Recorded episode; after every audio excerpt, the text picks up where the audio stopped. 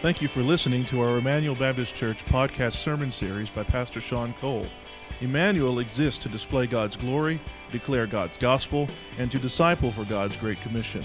If you have any questions about this message or would like more information about our church, you can visit our website at www.ebc-online.org.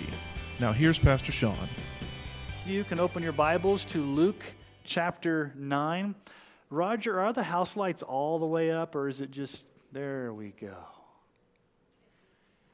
I know you want to be able to see your Bibles. Now, you're going to think I'm a little strange this morning, the way that I begin this message. But when I was a kid, I used to play with a little green toy with a guy with big eyes. Does anybody know who that is? It's Gumby. Gumby and his little dog Pokey. Now, if you ever had a Gumby toy, Gumby was bendable, he was flexible, he was pliable. Some of you have no idea what I'm talking about. Gumby. Now, I use the term pliable when you think about Gumby. Now, many of you know that I'm a huge fan. You can take this. You can take it off the screen. many of you know. I don't want you to get distracted by Gumby this morning. Um, Many of you know I'm a huge fan of John Bunyan's The Pilgrim's Progress. You may have either read the book or seen the movie, but it's the story of a man named Christian. And Christian reads his Bible and gets alarmed that there's impending judgment coming and he does not have a relationship with Christ. And so a man named Evangelist tells Christian to flee the wrath to come and to go through the wicket gate and to find salvation. And so Christian leaves his wife and kids and begins running towards the wicket gate. And on his way, he comes across two men, and they have weird names. The men's names were Obstinate and Pliable. Now, Pliable really liked what Christian had to say about heaven. Pliable liked to hear stories about the streets of gold. Pliable liked to hear about a place where there would be no more tears. And so he was very interested in this place called heaven. And so he began to follow Christian on the journey. And Christian had this huge burden on his back that represented the sin in his life. Pliable did not have a burden on his back, he was not aware of the sin in his life. They weren't paying attention and they they fell into this miry swamp, this bog called the Slough of Despond. And they begin to sink. And Christian begins to sink even faster because of his burden of sin. And Pliable gets really mad at Christian. And I'm going to kind of paraphrase Pliable, but Pliable begins to yell at Christian, and he basically says something like this This is not what you promised me. I thought this was going to be an easy path to heaven. I didn't think there were going to be any trials. This is not what you promised me. If I get out of this swamp, I'm gone. I'm out of here. And so eventually, Pliable gets himself out. And he's all polluted, he's all yucky. And John Bunyan writes this He went back, and Christian saw him no more. He didn't continue upon the path of heaven. Pliable had no true salvation. He didn't count the cost of following Jesus. And when things began to get difficult, and when he began to suffer, and when he began to experience discomfort, he says, This is not what I signed up for. And he bailed and he went back home. He lived up to his name, pliable. He was easily bendable to go back. Now, eventually, a man named Help comes and gets Christian out of the swamp, and you can read the rest of the story for yourself. Pliable wanted the benefits of heaven without counting the cost of following Jesus, taking up his cross, and denying himself. Now, why do I bring up Gumby and Pliable? It's like this is a weird way to start a sermon, Pastor Sean because we're going to see three men in this passage of Scripture who are pliable, who are fickle. So let's read together. I know I was gone last week, And I thank Pastor Andrew for preaching from Joshua, but we're going to pick up in the Gospel of Luke, where we've been traveling for a very long time now, and we're finally going to get to the end of chapter 9. It's been a very long chapter. But let's read together Luke chapter 9. Starting with verse 51. When the days drew near for him to be taken up, he set his face to go to Jerusalem. And he sent messengers ahead of him who went and entered a village of the Samaritans to make preparations for him. But the people did not receive him because his face was set toward Jerusalem. And when his disciples, James and John, saw it, they said, Lord, do you want us to tell fire to come down from heaven and consume them? But he turned and rebuked them, and they went on to another village. And as they were going along the road, someone said to him, I'll follow you wherever you go. And Jesus said to him, Foxes have holes and birds of the air have nests, but the Son of Man has nowhere to lay his head. To another he said, Follow me. But he said, Lord, let me first go and bury my father. And Jesus said to him, Leave the dead to bury their own dead, but as for you, go and proclaim the kingdom of God. Yet another said, Lord, I will follow you, but let me first say farewell to those at my home. Jesus said to him, No one who puts his hand to the plow and looks back is fit for the kingdom of God. Now, this starts a new section in the Gospel of Luke, leading all the way to Jerusalem and the crucifixion. His ministry in Galilee is winding down. Jesus has spent time in Galilee, but now it says the days drew near for him to be taken up. Now, it's a very interesting word. It's the, only, it's the only time this word shows up here in the New Testament. And it really means the ascension, the time when Jesus would be taken back up to heaven. So, when you think about the ascension, is really the culmination of Jesus' ultimate ministry. So, he's going to go to the cross, he's going to die on the cross, he's going to rise again, he's going to appear to over 500 people for 40 days, and then he's going to go back to heaven. He's going to be taken up. If you remember back on the Mount of Transfiguration, when Jesus is talking to Moses and Elijah, remember in verse 31, they were talking about his departure, his exodus, if you remember. So, the time of Jesus' exodus, the time of Jesus' departure has come for him to go to the cross, rise again, appear to witnesses, and then ascend back up to heaven. But before that happens, you see a singular focus mission of our Savior. Notice what verse 51 says. When the days drew near for him to be taken up, he set his face to go to Jerusalem. He set his face. Eh, some translation says he resolutely set out. He had a determination. He had a laser sharp vision. He was resolved to go to Jerusalem. Now, in the book of Isaiah, Isaiah the prophet, 700 years before Jesus is born, prophesies about the servant of the Lord, talking about Jesus as the Messiah, the servant of the Lord. And there's a prophecy of what the servant of the Lord would do that kind of describes this attitude of Jesus. In Isaiah 50, verse 7, this is the servant of the Lord, a prophecy about the Messiah. But the Lord God helps me, therefore I have not been disgraced. Therefore I have set my face like a flint, and I know that I shall not be put to shame. Jesus set his face like flint to go to Jerusalem. Now, what's flint? Flint's a hard rock. It's sometimes used in the Bible to describe a toughness or more of a unwavering determination. Jesus had an, un, uh, an unwavering determination, a, a rock hard determination to go to Jerusalem, to set his face toward Jerusalem. Matthew Henry says it this way Christ went on his work as mediator with unshaken constancy and undaunted resolution. He had an undaunted resolution to go to Jerusalem. Now let's ask the question what would await Jesus in Jerusalem? Well, we just have to go back in the text. Go back to chapter 9 where we're at. Look at verse 22.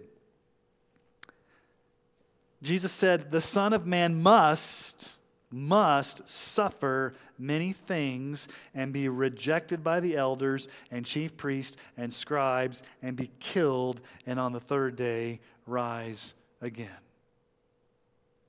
So we need to understand what's going on here in the Gospel of Luke. From this point forward, everything's leading us to the cross. What awaits Jesus in Jerusalem? Where he would go, and, and it says he must suffer many things.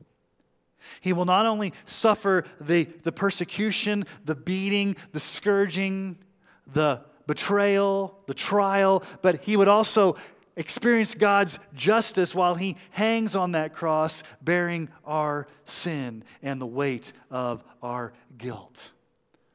Listen to what else Isaiah says in that same passage of Scripture that points to the cross. Isaiah 50, verse 6. I gave my back to those who strike, and my cheeks to those who pull out the beard. I hid not my face from disgrace and spitting. Jesus set his face like a flint towards Jerusalem.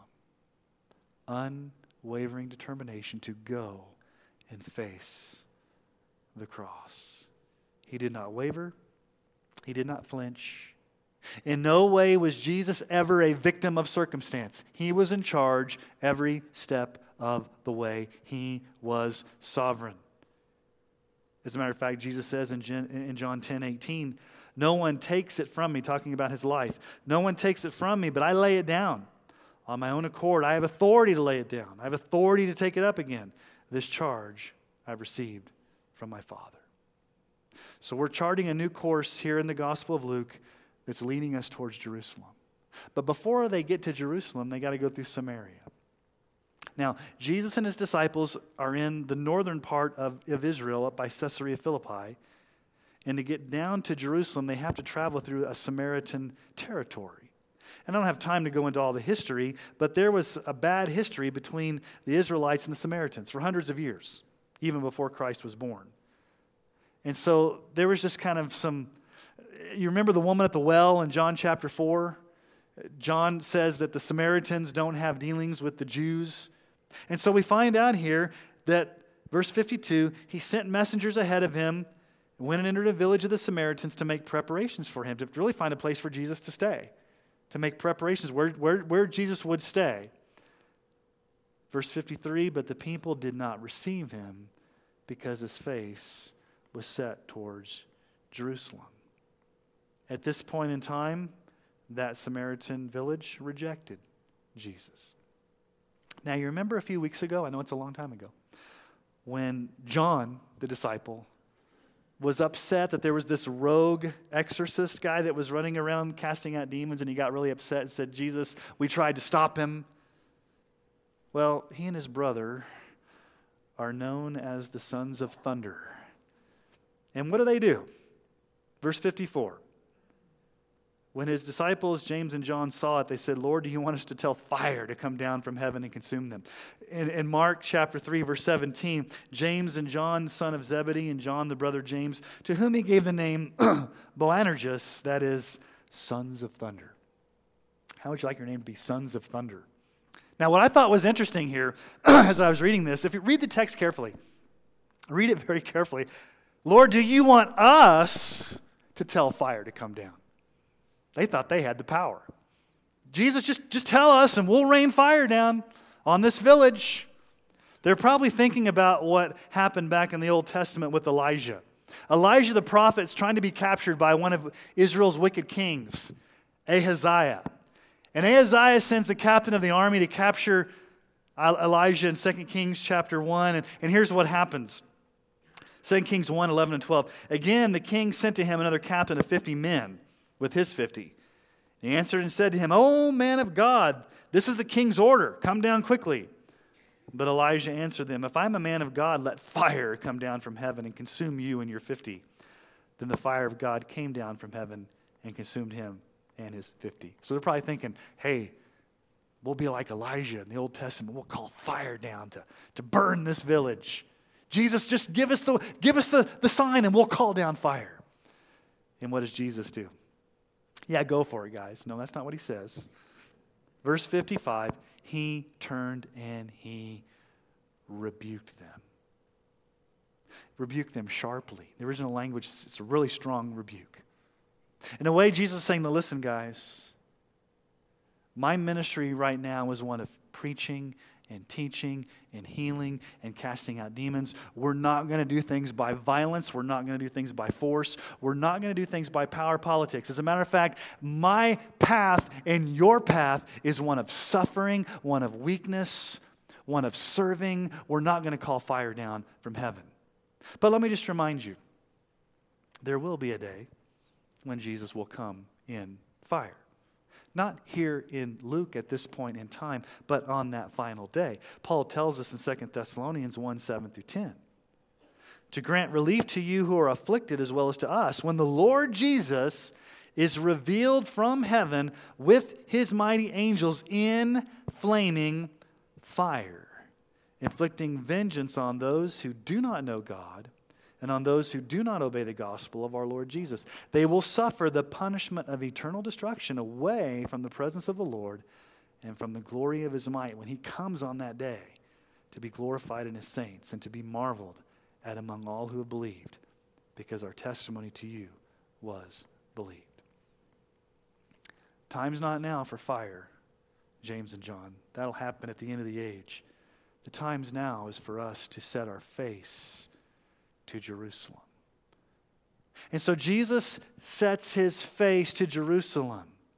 And if Jesus is going to Jerusalem, his followers are going to follow him to Jerusalem.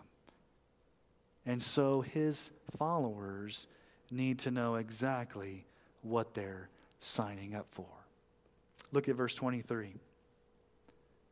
We, we looked at this a few weeks ago. He said to all, if anyone would come after me, let him deny himself, take up his cross daily, and follow me.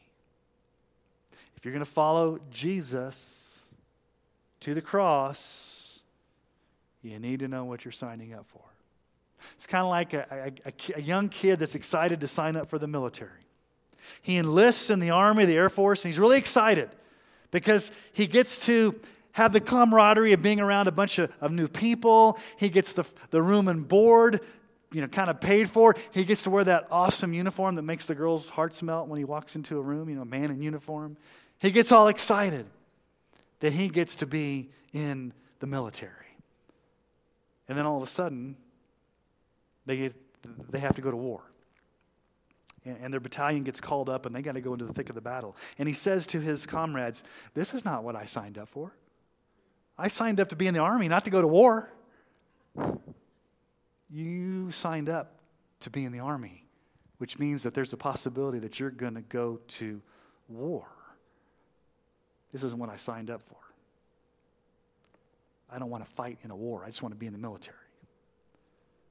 Well, on the way to Jerusalem, Jesus encounters three people who illustrate what I call a fickle faith a fickle faith, a pliable faith, a bendable faith. Now, we need to remember in context, let's not forget the parable of the soils that Jesus told earlier back in chapter 8. So let me, let me just remind you, let's go back to chapter 8 for a moment. Jesus tells us in verses 13 and 14 about the second and the third soils. So in Luke chapter 8, verse 13, the ones on the rock are those who, when they hear the word, receive it with joy, but these have no root. They believe for a while, and in a time of testing fall away. As for what fell among the thorns, there are those who hear, but as they go on their way, they're choked by the cares and riches and pleasures of life, and their fruit does not mature. You see, the second soil, the rocky soil, that person received the gospel with joy, but when trials came, they said, This is not what I signed up for. I didn't sign up for a life of trials and persecution. That's not what I signed up for. The third soil that fell among the thorns Basically, the, the cares of life choked out the word, and it's the same type of thing. This is not what I signed up for. So, both of these show an initial evidence of following Jesus, an initial excitement, an initial commitment. But yet, like pliable in the Pilgrim's Progress, when they get into the Slough of Despond, when they get into trials, they say, This is not what I signed up for. I'm bailing and going back home. Forget this Christianity business. So, let's explore these three examples of fickle faith, the faultiness of fickle faith. Here's the first some are eagerly confident to follow Jesus without counting the cost of suffering. They're eagerly confident to follow Jesus, but they don't count the cost of suffering. So let's look at this first man, verse 57. Excuse me. As they were going along the road, someone said to him, I'll follow you wherever you go. Now, what I find interesting here is that Jesus does not call this man out. He comes forward out of the blue and volunteers himself. He takes the initiative. He takes the initiative to kind of jump out of the crowd and say, I'll follow you, Jesus. Now, that should give us pause for a moment because God's always the one that takes the initiative here. This man had zeal without knowledge. Notice what he says I'll follow you wherever you go, Jesus. I'm excited to follow you wherever you go, Jesus. Wherever you go, I'll follow you. Now, remember, Peter later makes this bold statement, makes the same statement. Remember later on, we'll get to this eventually. Who knows when? Luke 22, 33 through 34. Peter said to him, Lord, I'm ready to go with you both to prison and to death. And Jesus said, I tell you, Peter, the rooster will not crow this day until you deny three times that you know me. Peter was really resolute in his ability to go with Jesus wherever you, you go, Jesus. I'll, I'll go over to prison, I'll go to death. And, and you know what happened? A, a little girl by a fire basically scared Peter to death. And so he began cussing and said, I don't know Jesus, and denied Jesus three times. you see, this first person has great self confidence and their ability to follow Jesus, but they don't consider the cost or the suffering. They're great at making bold resolutions, very confident in their resolve to follow Jesus. There's no prayer here for Jesus to give him help. There, there's, there, there's, no, there's no weakness or, or prayer. There's just this boldness in my ability. Remember the father a few weeks ago whose son was epileptic and was, was having, um, be, being, being um, tormented by a demon? Remember what that father said? I don't know if I believe, Jesus. Help my unbelief. I'm weak in my, my faith here. This guy's not weak in his faith. He's bold, he's confident. He's very sure that he'll follow Jesus wherever Jesus goes. And Jesus knows his heart. And what does he say? Oh, really? Verse 58 Jesus said to him, Foxes have holes, birds of the air have nests, but the Son of Man has nowhere to lay his head. You know, when a fox goes out and basically terrorizes the hens or goes into a vineyard, he has a den he can go back and sleep in. You know, when birds fly around all day, they can go back to a nest and they can sleep in. But me, the Son of Man, I have no place to go back and lay my head. Now, does this mean Jesus was always homeless all the time? No, but what it means is, is if you're going to follow Jesus, it means that you need to embrace suffering, sacrifice, persecution, self denial. Think about how Jesus' life started there was no room for him at the inn. Even when he began his life, he had to be born in a stable. They had just rejected him here in Samaria. There was no place for him to lay his head.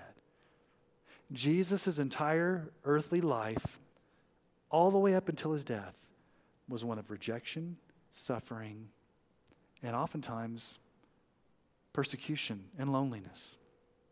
Here's what Charles Spurgeon said What will you have to share if you follow Christ?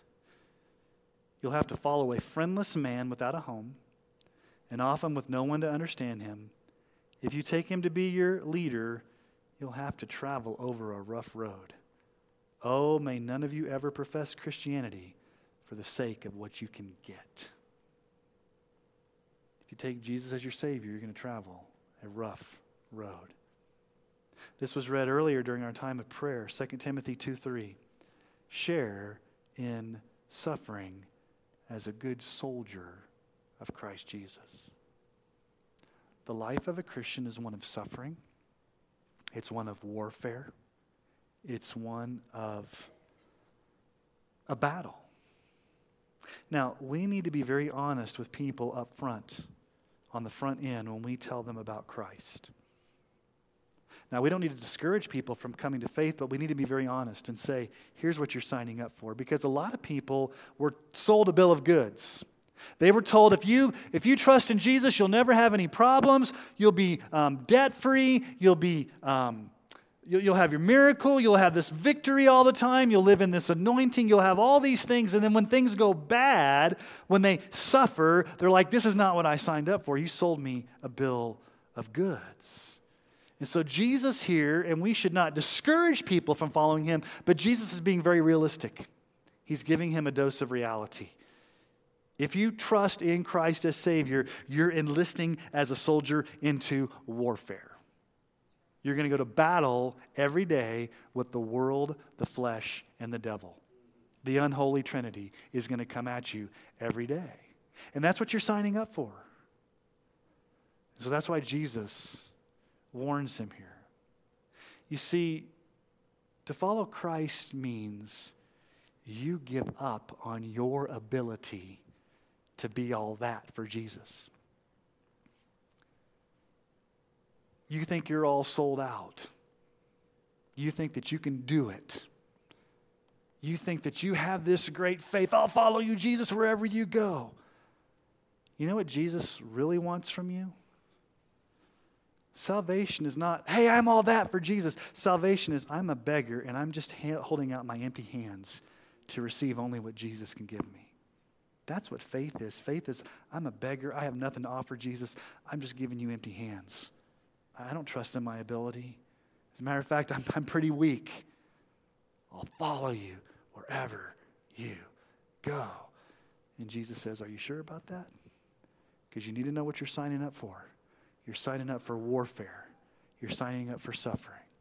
Okay, let's look at the second guy.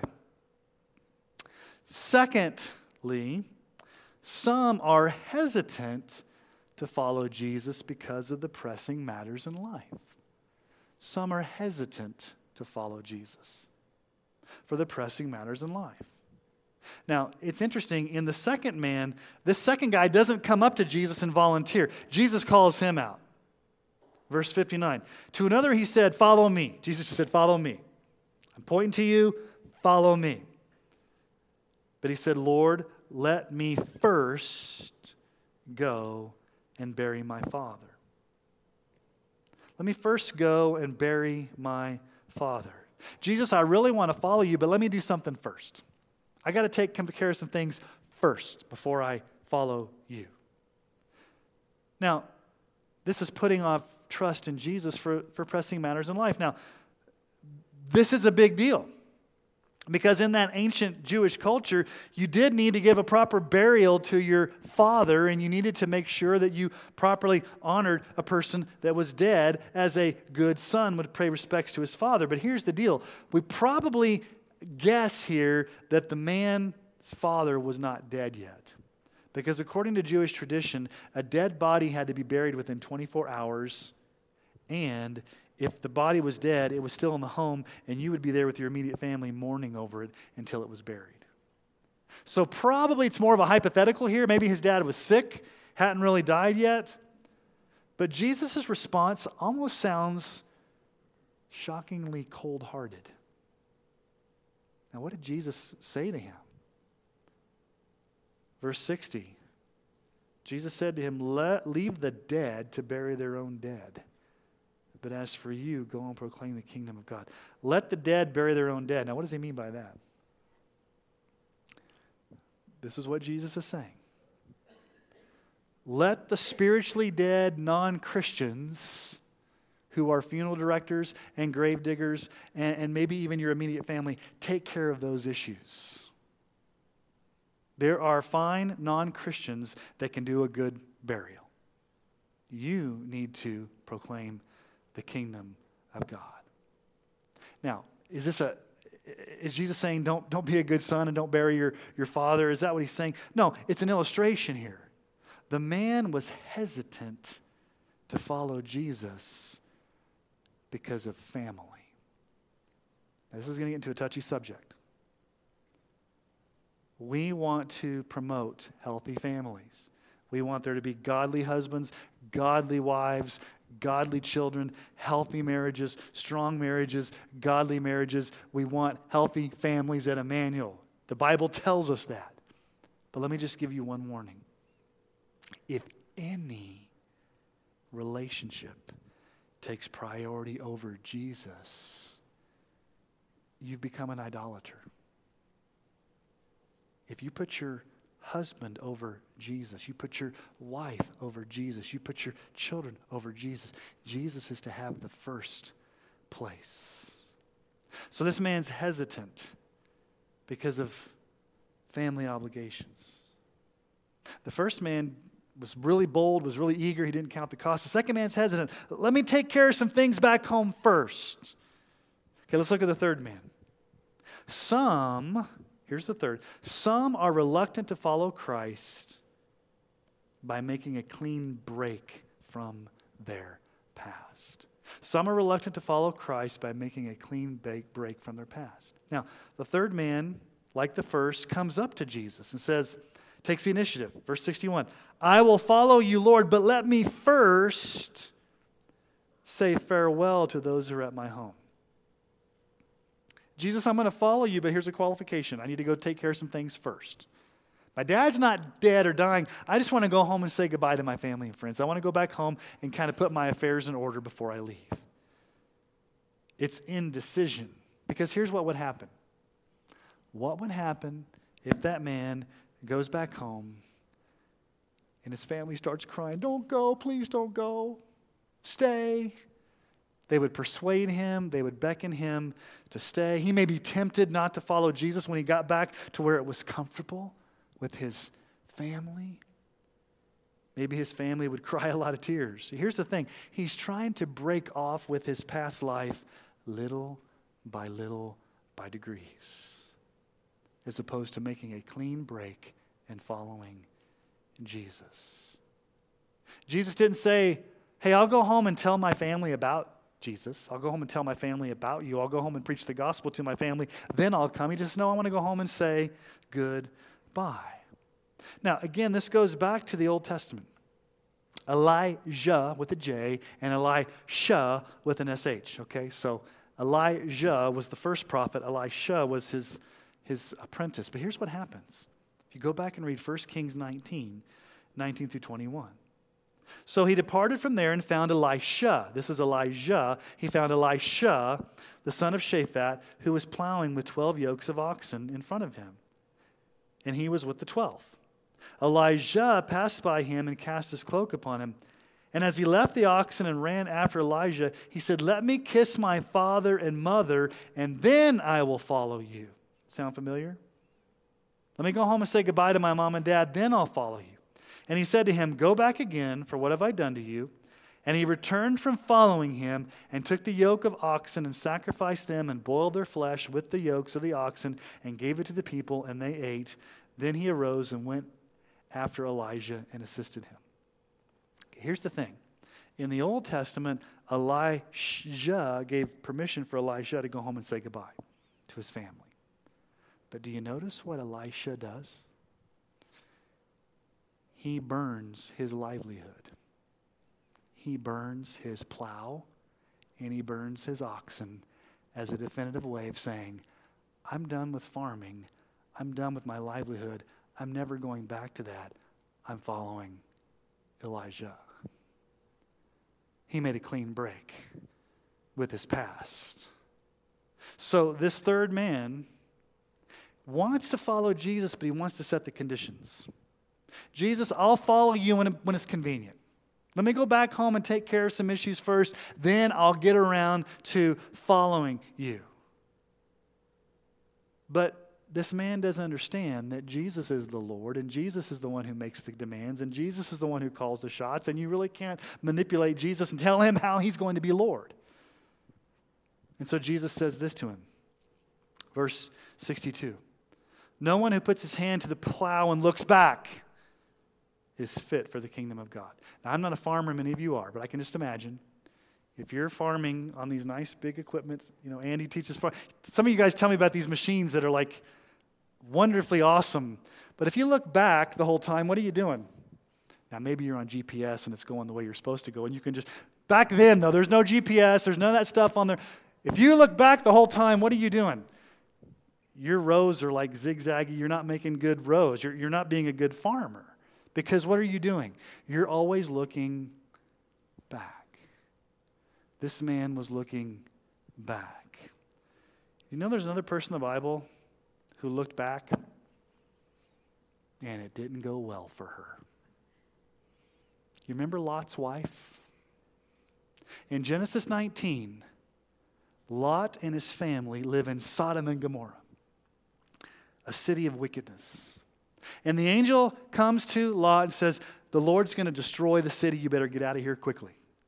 And as you leave the city, whatever you do, don't look back. Keep your eyes towards the hills, follow the Lord, get out as fast as you can, don't look back. Because here's the issue they had become comfortable in Sodom. Sodom was their home. Sodom was their culture. Sodom and Gomorrah was who they were. And so if they were to look back, they were looking back to that comfort. So what does Lot's wife do? Genesis 19:26, but Lot's wife behind him looked back, and she became a pillar of salt. She looked back. Later on in Luke, Jesus comments on Lot's wife. Jesus himself in Luke 17, 32 through 33. Remember Lot's wife. Jesus himself. Remember Lot's wife. Whoever seeks to preserve his life will lose it, but whoever loses his life will keep it. You see, in all three of these events, these men showed a fickle faith. I'm eager to follow you, Jesus, wherever you go, but I'm not going to count the cost. I'm a little hesitant to go, Jesus, because I got some, some really big issues in my life. Jesus, I, I want to follow you, but let me first take care of some things. It's not a faith that was directed at immediate following Christ. But I want you to notice three issues related to these three men. Hopefully, you caught it. For the first man, the issue was his possessions, a place to lay his head, property, possessions. For the second man, it was his family, giving his dad a proper burial. For the third man, it was basically his livelihood, his comfort, his, his, the comforts of home. So here's the thing. Here's the difficulty of following Jesus. When you trust in Christ alone, his lordship may come into direct conflict with three of the most major things that each of us issue, deal with in our lives our money and possessions, our families, and the comforts of our job and home. And when you trust in Jesus, He may come in and rearrange those priorities. If you put money and possessions above Jesus, you've given into idolatry. If you put family relationships above Jesus, you've given in to idolatry. If you put the comfort of home and your job above Jesus, you've given into idolatry. In other words, when Christ calls you, he calls you to come and die to yourself and to die to anything that you would place above or before him alone. Colossians 1:18 says this. He is the head, Jesus. He's the head of the body, the church. He's the beginning, the firstborn from the dead, that in everything he might be preeminent. Did you catch that? In everything, he might be preeminent. Well, well, Sean, what's the Greek word for preeminent? It's very easy. It's the Greek word first. In everything, Jesus is to be first, preeminent, to have the superior status. I want to listen again to the words of Spurgeon. If Christ not be first with you, Christ is nothing to you. You cannot have him to play with. You must surrender your whole life to him and make him the first and last object of your life's ambition if you will have him at all. That's a tall order. How in the world can we absolutely surrender everything to Jesus and follow him wherever he goes and have this single focused um, passion for Christ? Well, here's the good news of the gospel Jesus did what you and I could never do. You know, Jesus was the only one that was sold out for Jesus. Jesus is the only one that resolutely went to the cross. Jesus is the only one that surrendered totally to the will of the Father. Jesus is the only one that was committed all the way to the very end. Jesus is the only one that was truly, totally, radically sold out for God. He's the only one that's ever done that perfectly, devoted to his Father. He's the only one who had complete and utter wholehearted devotion. So, what does that mean for us? We could never emulate that type of radical devotion that Jesus had. But what we can do is we can say, Jesus, because of what you did for me in your life, with your face resolutely set towards Jerusalem, and in your death, dying on the cross, what I can do is I can rest in and receive what you did for me by faith. I can reach out with the empty hands of a beggar and say, Jesus, I may not have this radical faith, but one thing I can do is I can trust in you with empty hands of faith. And Jesus is the one that sustains us. Jesus is the one that loves us, that encourages us. And so, as we come to the end of chapter 9, we're reminded that Jesus is on his way to Jerusalem with one sole purpose to obey the will of his Father, to die a cruel death, and to rise again. And he turns to all of us that would follow him and say, If you're going to follow me, you need to die to self. Take up your cross daily and follow me. And the only way we can do that is by God's grace and power in our lives that gives us the ability to serve and follow him. And so there's that old song. I have decided to follow Jesus. I have decided to follow Jesus. I have decided. Good, you're singing in to follow Jesus. What's the word? No turning back. Let's pray.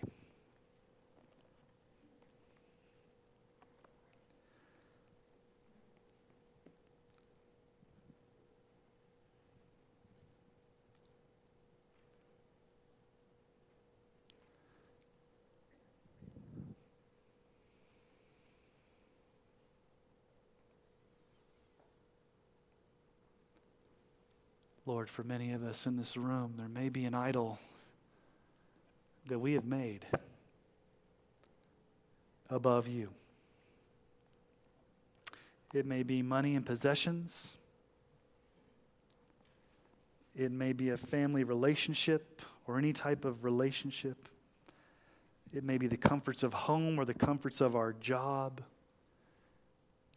And the thing is, Lord, these aren't bad things, these are good things. We need money, we love our families, and we need a job, and we need the comforts of home. These aren't bad things. But Lord, our, when our hearts are drawn away from you to be consumed with these things and we put them in the place of you, you're no longer first. And Paul said in that passage, in everything, Jesus, you would be preeminent, you would be first. So, Lord, help us to, rev- to look deep in our hearts this morning and, and, and see what idols we may have. And help us to confess that Help us to ask you, Jesus, to root out those idols and help us to have a renewed focus upon you. Help us to not be hesitant. Help us not to be indecisive. Help us not to say, well, first let me get these things done and then I'll follow you. Lord, help us to have an immediate obedience.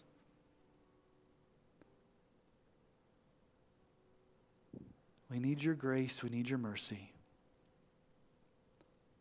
We know we can't do this in our own strength.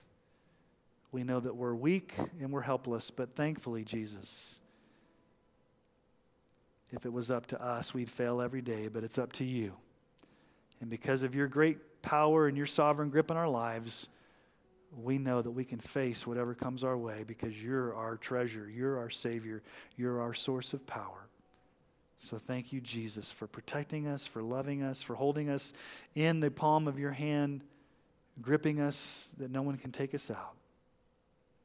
Help us to leave this place today.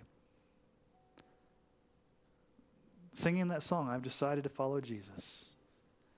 No turning back. No turning back. And we ask this in the strong name of our Savior. Amen.